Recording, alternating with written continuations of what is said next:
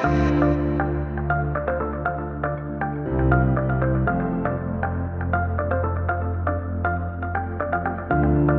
singing some great songs already.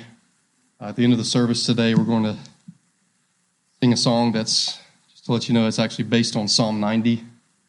Oh God, our help in ages past. I encourage you to do what you've already been doing, which is to sing out, which is also very appropriate uh, with, this, with what is going on in this passage here in Revelation chapter 5 of, praise and worship so hopefully you've got your place there in Revelation 5. Let's pray together.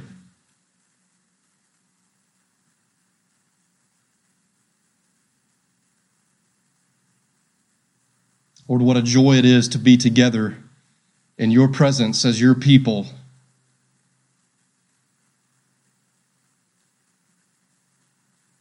I will be their God and they will be my people. We thank you for your covenant through the blood of Jesus Christ our Lord. Thank you that in Christ, and through Him, you've given us a new heart and new spirit. You've taken out the heart of stone and replaced it with a heart of flesh. Lord, work in us this morning. Do your work of what we call sanctification. Lord, set us apart in Jesus Christ to holiness whether that be uh, for the first time for an unbeliever or, or for believers. Or would you do your work among us through your word? Help us, help me. We want to make much of you through Jesus. We pray in his name. Amen. Revelation chapter 5, I want to speak to you this morning. The title is The Lion and the Lamb. The Lion and the Lamb. Are you familiar with the phoenix? the phoenix from Greek mythology. Uh, no doubt many of you are. You know that the phoenix is a bird. It's a creature, often a bird, that rises uh, from its own ashes, from its former self. It rises again. The phoenix. And in light of this, the, the early Christians adopted the phoenix as a symbol of Christ. Because we have something that is much greater, that is much truer, that is indeed real. It's not Greek mythology, it's not a bird rising from its former self, from its own ashes, but we have the true truth, which is in the resurrection of the Lord Jesus Christ. This morning, I think we have the unique opportunity to have a laser focus on Jesus and the gospel. So really that, that is our goal every Lord's Day, every Sunday. Uh, as Crossway Church, we want to proclaim the gospel every Sunday, which is the same thing. It's the same thing as saying we want to preach Jesus. We want to proclaim Jesus and the gospel. But this here today gives us a unique opportunity to have a laser focus on Jesus and on the gospel. Don't be, uh, don't be thrown off if you remember what we've read in Revelation chapter 5. Don't be thrown off by the things that may seem strange or that may seem weird. It's these things that actually contribute to the clarity of what we see today really to the simplicity of what we see today. Look at it again in verse 1. I will not read the whole chapter again, but look with me at verse 1 of Revelation chapter 5. It says, Then I saw in the right hand of him who was seated on the throne a scroll written within and on the back, sealed with seven seals. And I saw a mighty angel proclaiming with a loud voice, Who is worthy to open the scroll and break its seals? And no one, no one in heaven or on earth or under the earth was able to open the scroll or, look, or to look into it. And I began to weep loudly. Who's the I in verse 4? Well, that's John, right? The author, the human author of this book. I began to weep loudly because no one was found worthy to open the scroll or to look into it. And one of the elders said to me, Weep no more. Behold, the lion of the tribe of Judah, the root of David, has conquered. You notice that? The lion of the tribe of Judah? So that he can open the scroll and its seven seals. And between the throne and the four living creatures and among the elders, I saw a lamb standing as though it had been slain. We'll pause right there. Let me say, first of all, this morning, as we're thinking about this title, The Lion and the Lamb, with this laser focus on Jesus and the gospel, let me just say, first of all, that this chapter, Revelation 5, is about Jesus. As I've already said, don't, don't let the, the strange things, and, and we're not in Revelation 13 today, like we've been a little bit. We are in Revelation 5, but there's still some strange things, but don't let these things throw you off. They actually, when properly understood, they contribute to the simplicity and a singular focus on Jesus Christ. This whole chapter, this whole chapter is about our redemption through God the Son. That's what it's about. Jesus and the gospel are central to the book of Revelation. That's, uh, in many ways, that's kind of my, my thesis sentence this morning. You know what a thesis sentence is? A, a fourth grade student may have a thesis sentence. North Carolina is the greatest of all 50 states. And I'm going to show you why. My thesis this morning is that Jesus and the gospel are central to the book of Revelation. And I will just add to apocalyptic literature like Revelation and Daniel. The Lord Jesus is a lion. Boys and girls, the Lord Jesus is a lion. Now, when I say that, what do you think I mean? You know better, right? Do you think I'm saying that Jesus is a literal lion? No, you know that that's not what I'm saying. But this passage in the Bible says, and I think I think it's the only time in the book of Revelation. There's many times that the word lamb is used, but one time for the lion, although you could say that the whole book of Revelation pictures Jesus as a lion. Boys and girls, and of all ages, the Lord Jesus is a lion. So if he's not, if the Bible does not mean that he's an actual animal, well, what does it mean? What does it mean? Of course, we see that in verse 5. Look at it with me. One of the elders said to me, Weep no more. Behold, the lion of the tribe of Judah, the root of David, has conquered. The word conquered there is the word Nike. Think about the shoe company. He has conquered. Who has conquered? the lion of the tribe of Judah. Genesis 49, 8 through 12. What it means, uh, as you know, you think of the lion. Who's the lion? Unless you're talking about the Wizard of Oz, then the lion really is the king of the jungle, right? He's the king of the jungle. He's over all the animals. He is large and in charge this picture of a lion, this symbol of a lion, because that's what it is. It's a symbol speaking about our Lord Jesus Christ. It speaks about his being king. It speaks about his power and his authority. I love what Pastor Ben just said. We, we want to have courage. But the way also to courage, the true path to courage is, is humility. Well, that's what I want to say first of all is that this, uh, this whole chapter is about Jesus, the lion and the lamb. The Lord Jesus is a lion. But secondly, let's notice John's perspective. Let's notice the perspective of, of John. Now, here we're not talking about John the Baptist. We're talking about John, uh, the author of five books in the New Testament the Gospel of John, uh, the three epistles of John, and the book of Revelation. Uh, we're talking about the Apostle John. And we want to think about, we want to, I, I want you to, to see this from the, from the perspective of John, to use your imagination to try to get into uh, to John's mind here in Revelation 5, but it's actually, we don't have to work so hard because that's the perspective from which it's written. It's, it's John writing.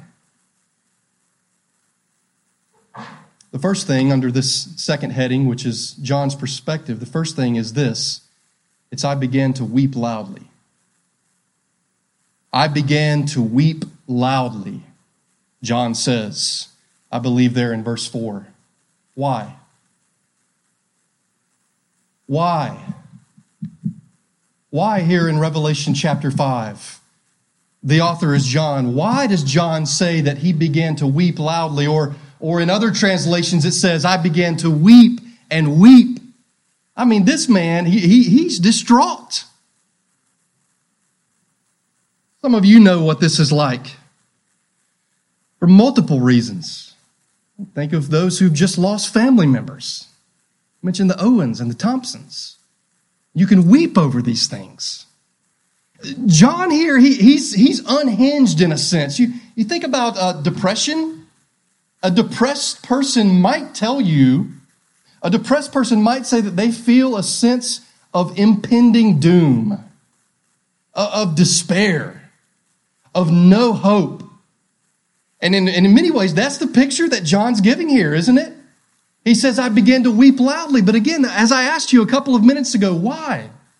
Why in verse 4 does John say, I began to weep loudly? Well, of course, he goes on to tell us, he says, What? He says, Because no one was found worthy to open the scroll. Did you see?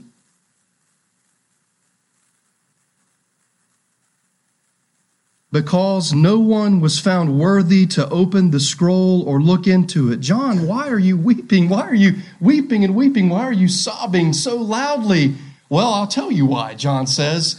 Because I saw the throne, and then as I was looking at the throne of God, I heard an angel, and this angel wasn't just an angel. Do you remember? It was a strong angel, it was a mighty angel, and the angel was calling out in a loud voice, and he was saying, Who is worthy?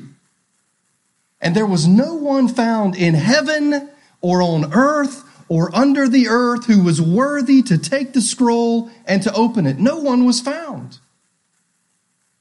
Now, if you're wondering, okay, well, exactly why is this such a big deal? Like, man, like, we'll get there in a minute. Get there.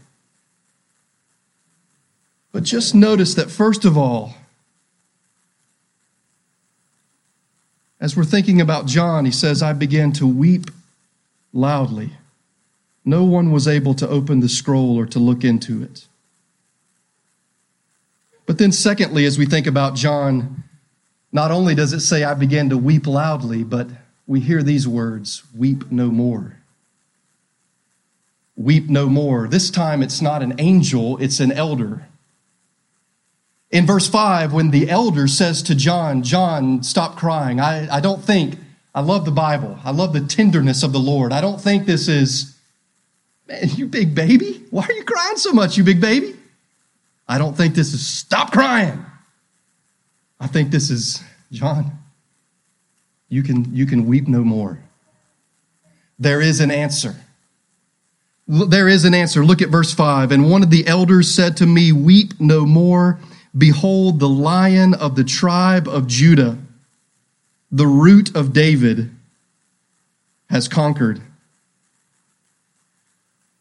He uses two Old Testament images there. One is from Genesis 49, the lion of the tribe of Judah. One is from Isaiah 11, the root of David, which is just to say that he is Israel's Messiah. He is, this lion is Israel's Messiah, and he's the Savior of the world. I began to weep loudly. Weep no more. What's the, what's the big deal with the, with the scroll? Why is this so important? Why would he be so distraught? I mean, you can understand, as I mentioned, you can understand if somebody's truly depressed. The old words melancholy. I mean, they, they feel impending doom. There's despair. You can understand if, if somebody's relative died. But what's the big deal with the scroll? Why does there have to be somebody to open the scroll? Jim Hamilton says this, it's very helpful. We know from the rest of Revelation what happens once the scroll gets opened. So we can say what would not happen if the scroll were not opened. Listen, if the scroll were not opened, Jesus would not be worshiped as the world's Redeemer. If the scroll were not opened, according to the rest of the book of Revelation, the martyrs of the faith would not be avenged. Chapter 6. If the scroll were not opened, the prayers of the saints would not be answered. Chapter 8. If the scroll were not opened, God's appointed plan would not come to pass. Chapter 9. If the scroll were not opened, the wicked would not be judged. Chapter 16 through 18. Jesus would not come back, chapters 19 and 20. God would not reign in glory in the new heavens and the new earth. This really is a big deal.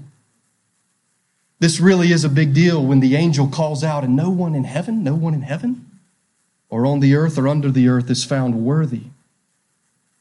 We joke around. This is the, this is the key thing in this chapter this repetition of who is worthy, who is worthy. We might joke around today and we say, We're not worthy. But this is no joking matter here. It makes you think, it makes me think of Psalm 24. Psalm, who shall ascend to the hill of the Lord? He who has clean hands and a pure heart. And just for a brief moment, think about Psalm 24. Who shall ascend the hill of the Lord? Who's going to be able to be with God? You need to hear this. The people who are able to be with God are those who have clean hands and a pure heart. And the first thing that I think that scripture does is it condemns us. I think that's the first thing that Psalm 24 does is it says there's no hope. It's like Revelation 5. This is it. There's no hope. The, the martyrs of the faith will not be avenged. The wicked will not be judged. Jesus will not come back. God's appointed plan will not happen. If the scroll is not opened, then there's no hope.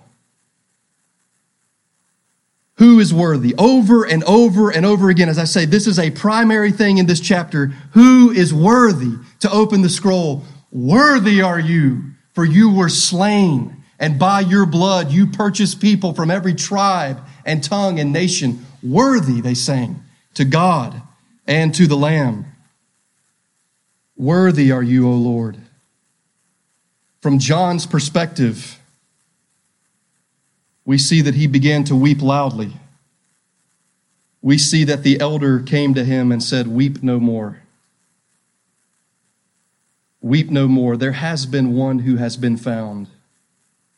Look at verse 6.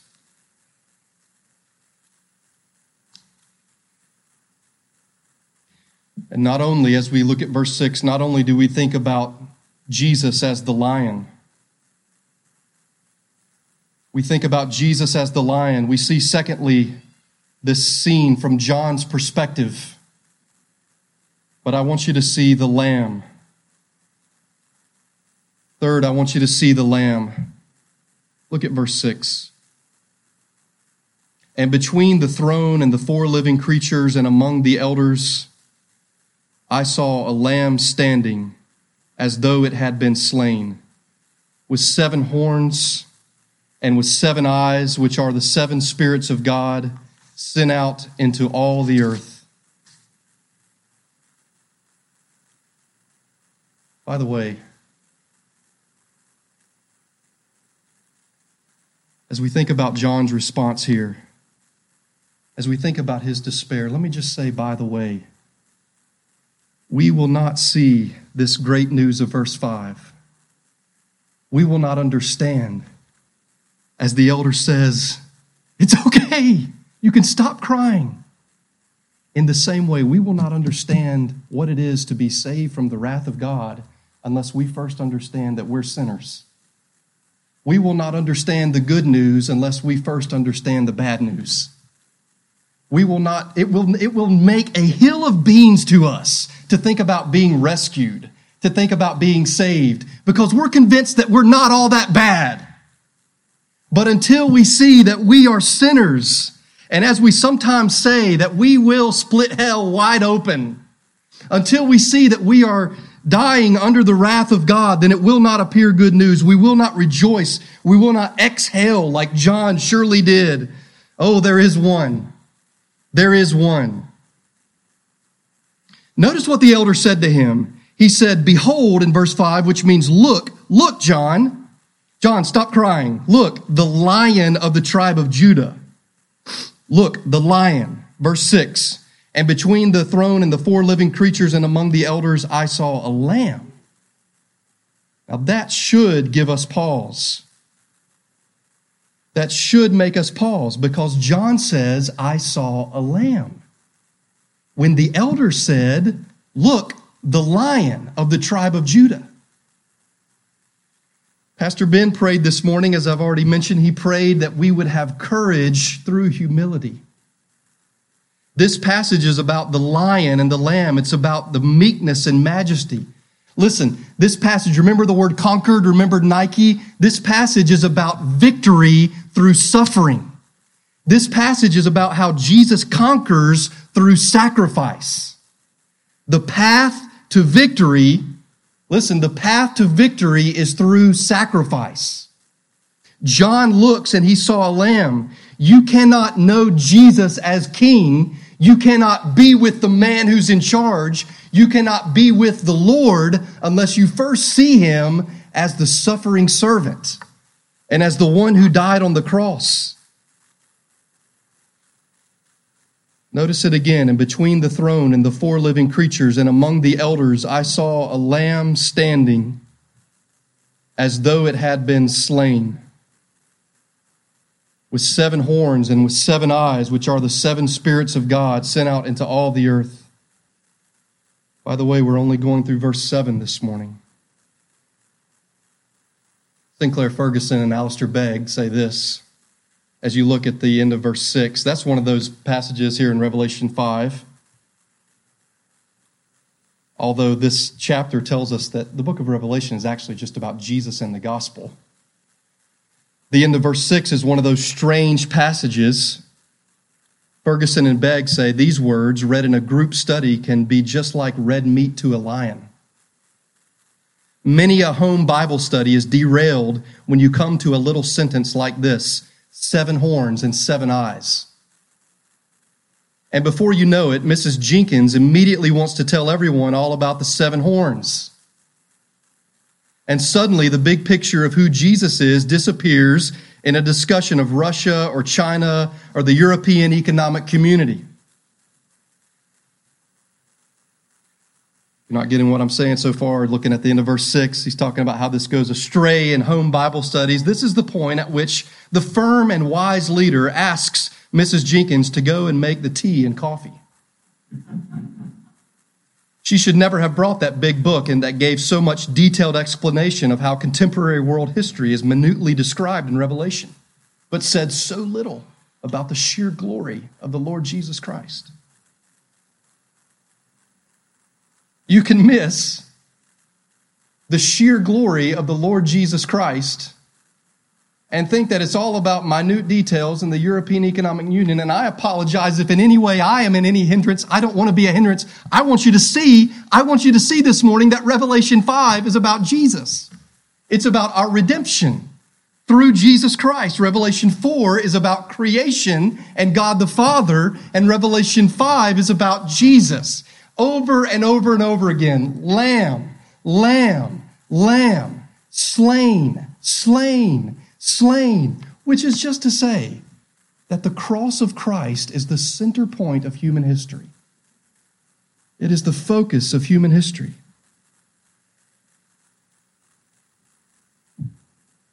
Ferguson goes on to say it can all be very fascinating and wonderful, like Sudoku or math but it can take you deep into the night. No, God is much simpler than that. The end of chapter 6, in many ways, is speaking actually, this passage is about the Trinity.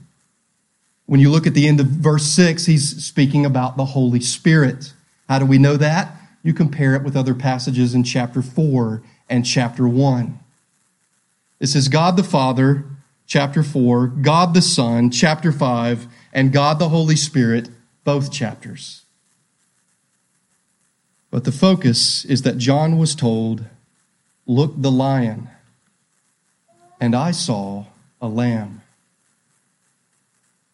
There's two S's about this lamb that you notice in verse 6. Two S's. One of them is that he had been slain. As though it had been slain. You know the hymn, those wounds yet visible above. He's glorified, yet the wounds are visible above. The marks of our salvation. It says it there in verse 6 as though he had been slain. Verse 9, they sing a new song saying, Worthy are you to take the seal or to take the scroll and to open its seals. What does it say there in verse 9? For you were slain. You go on and you read verses 11 and 12, and in verse 12, Worthy is the Lamb who was slain. He was slain, but notice also in verse 6, he's standing. You know what that's a symbol of? Do you remember the phoenix bird who rises out of his own ashes? It's a symbol of his resurrection. The lamb, what, what's the deal with the lamb anyway? Well, how many lambs were slaughtered in the Old Testament time period? And, and you think about Isaiah chapter 53, the, the suffering servant, the lamb. You, you think about the Passover lamb. meekness and majesty. Meekness and majesty.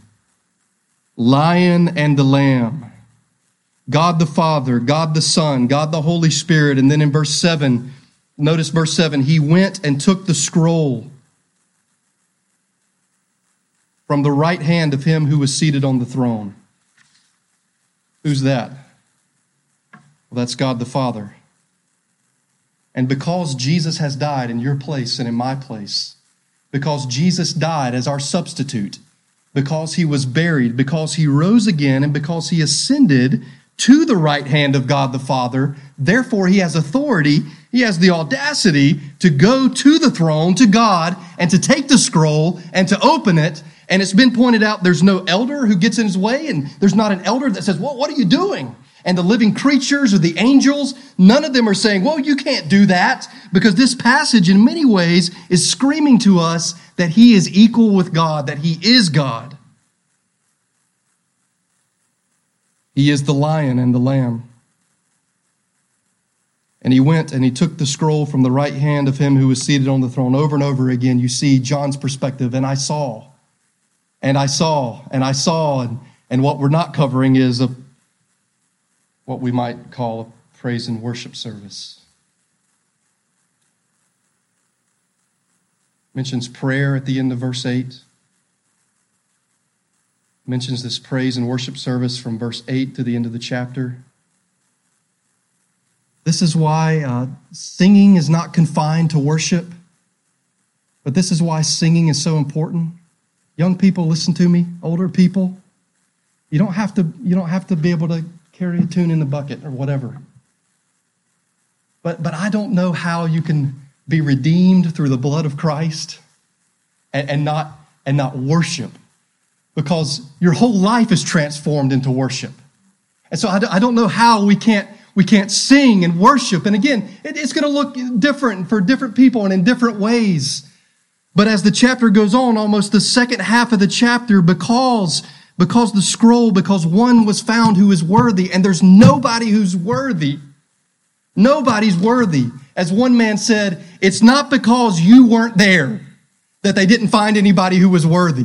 It's not because you didn't show up because you weren't there yet. It's because you're not worthy and I'm not worthy. And Jesus alone is worthy. So sing.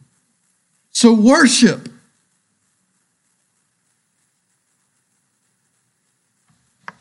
Let me close with this. We've looked at the very simple fact that the whole book of Revelation is about Jesus and the gospel. This chapter is about Jesus. We see it, secondly, from the perspective of John. I began to weep loudly. Weep no more. And then we notice the lamb and the scroll. The lamb and the scroll. Let me refer again to our brother Begg. Alistair Begg. I think many of you have perhaps heard this, but regardless, let me share this with you. He speaks about verse 11 and verse 12 Worthy is the Lamb who was slain to receive power and wealth and wisdom and might. He talks about the, the thief on the cross. You know, right, that Jesus was crucified in the midst of two thieves.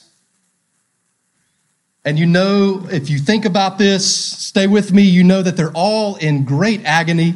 The physical pain is, is terrible. But you know that two out of three begin not only in physical anguish, but also angry.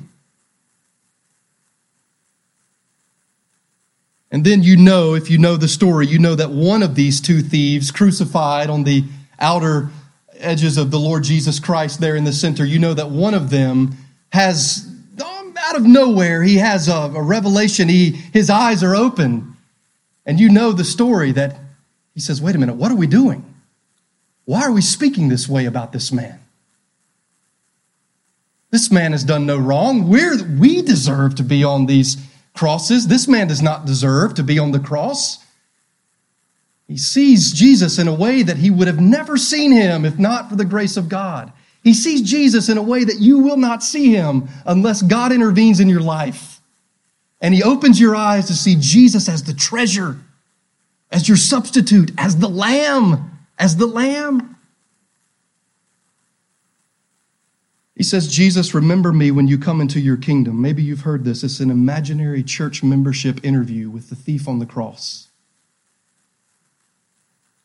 There was no time for him to have a church membership interview, but if there were, if you could imagine a church membership interview with the thief on the cross, the angel says, well, let's begin. Have you been justified by faith? And the thief says, Well, I'm not sure what that means. I don't think I've ever heard that expression before. Have you been justified by faith? The angel who's conducting the interview says, Well, I'll have to get one of my supervisors because there may be a problem here. There's more questions. But then the issue is resolved when the thief speaks again. Listen to what the thief says. All I know is that I was on the cross at Jesus' side. I was guilty, I was in agony, I was dying, and I was angry. And of all things, I heard people talking about him, saying he had claimed to be the Messiah. Well, then I thought, get us out of this mess. But I watched him and listened to him. Then I heard some of them spit out the word Savior, and it dawned on me. This man had done nothing wrong. He was dying because of other people's sins. It just hit me. I don't quite know how. He is the Messiah, but he's dying because of other people's sins. And his name is Jesus, and I knew that that meant Savior, so I turned to him, knowing there was nothing I could do to pay back the debt of my sins, and I asked him, Jesus, will you bring me into your kingdom? Would you be my Savior? Would you be my sin bearer? Would you be the Lamb of God who takes away my sin? And Jesus said to me, "Do You know what Jesus said to the man, to the thief on the cross? You know, he said, Today you will be with me in paradise. The only reason, dear angel, since you asked, the only reason that I am here today is that Jesus was on the middle cross. I know he died for sinners and he promised me I could come into his kingdom. Upon a life I did not die, or upon a life I did not live, excuse me. Upon a death I did not die. Another's life, another's death, I stake my whole eternity. Upon a life I did not live, upon a death I did not die, another's life, another's death, I stake my whole eternity. That's the key. That's the key that turns the lock when the man said, By faith, Jesus died for me. He purchased people from every tongue, tongue and tribe and nation to be God's possession. Look to the Lord Jesus Christ. He is the lion and he is the Lamb. Let's pray together.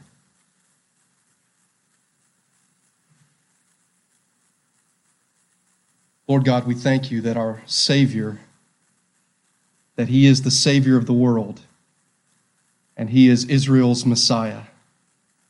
We thank you that he is a lamb like lion, and he is a lion like lamb. We praise you, O God, Father, Son, and Holy Spirit. And Lord, we see this prayer here as we see this cup containing the prayers of the saints, but then mainly we see this exuberant praise. May we praise you with our lives and with our lips, even today. We pray in Jesus' name. Amen.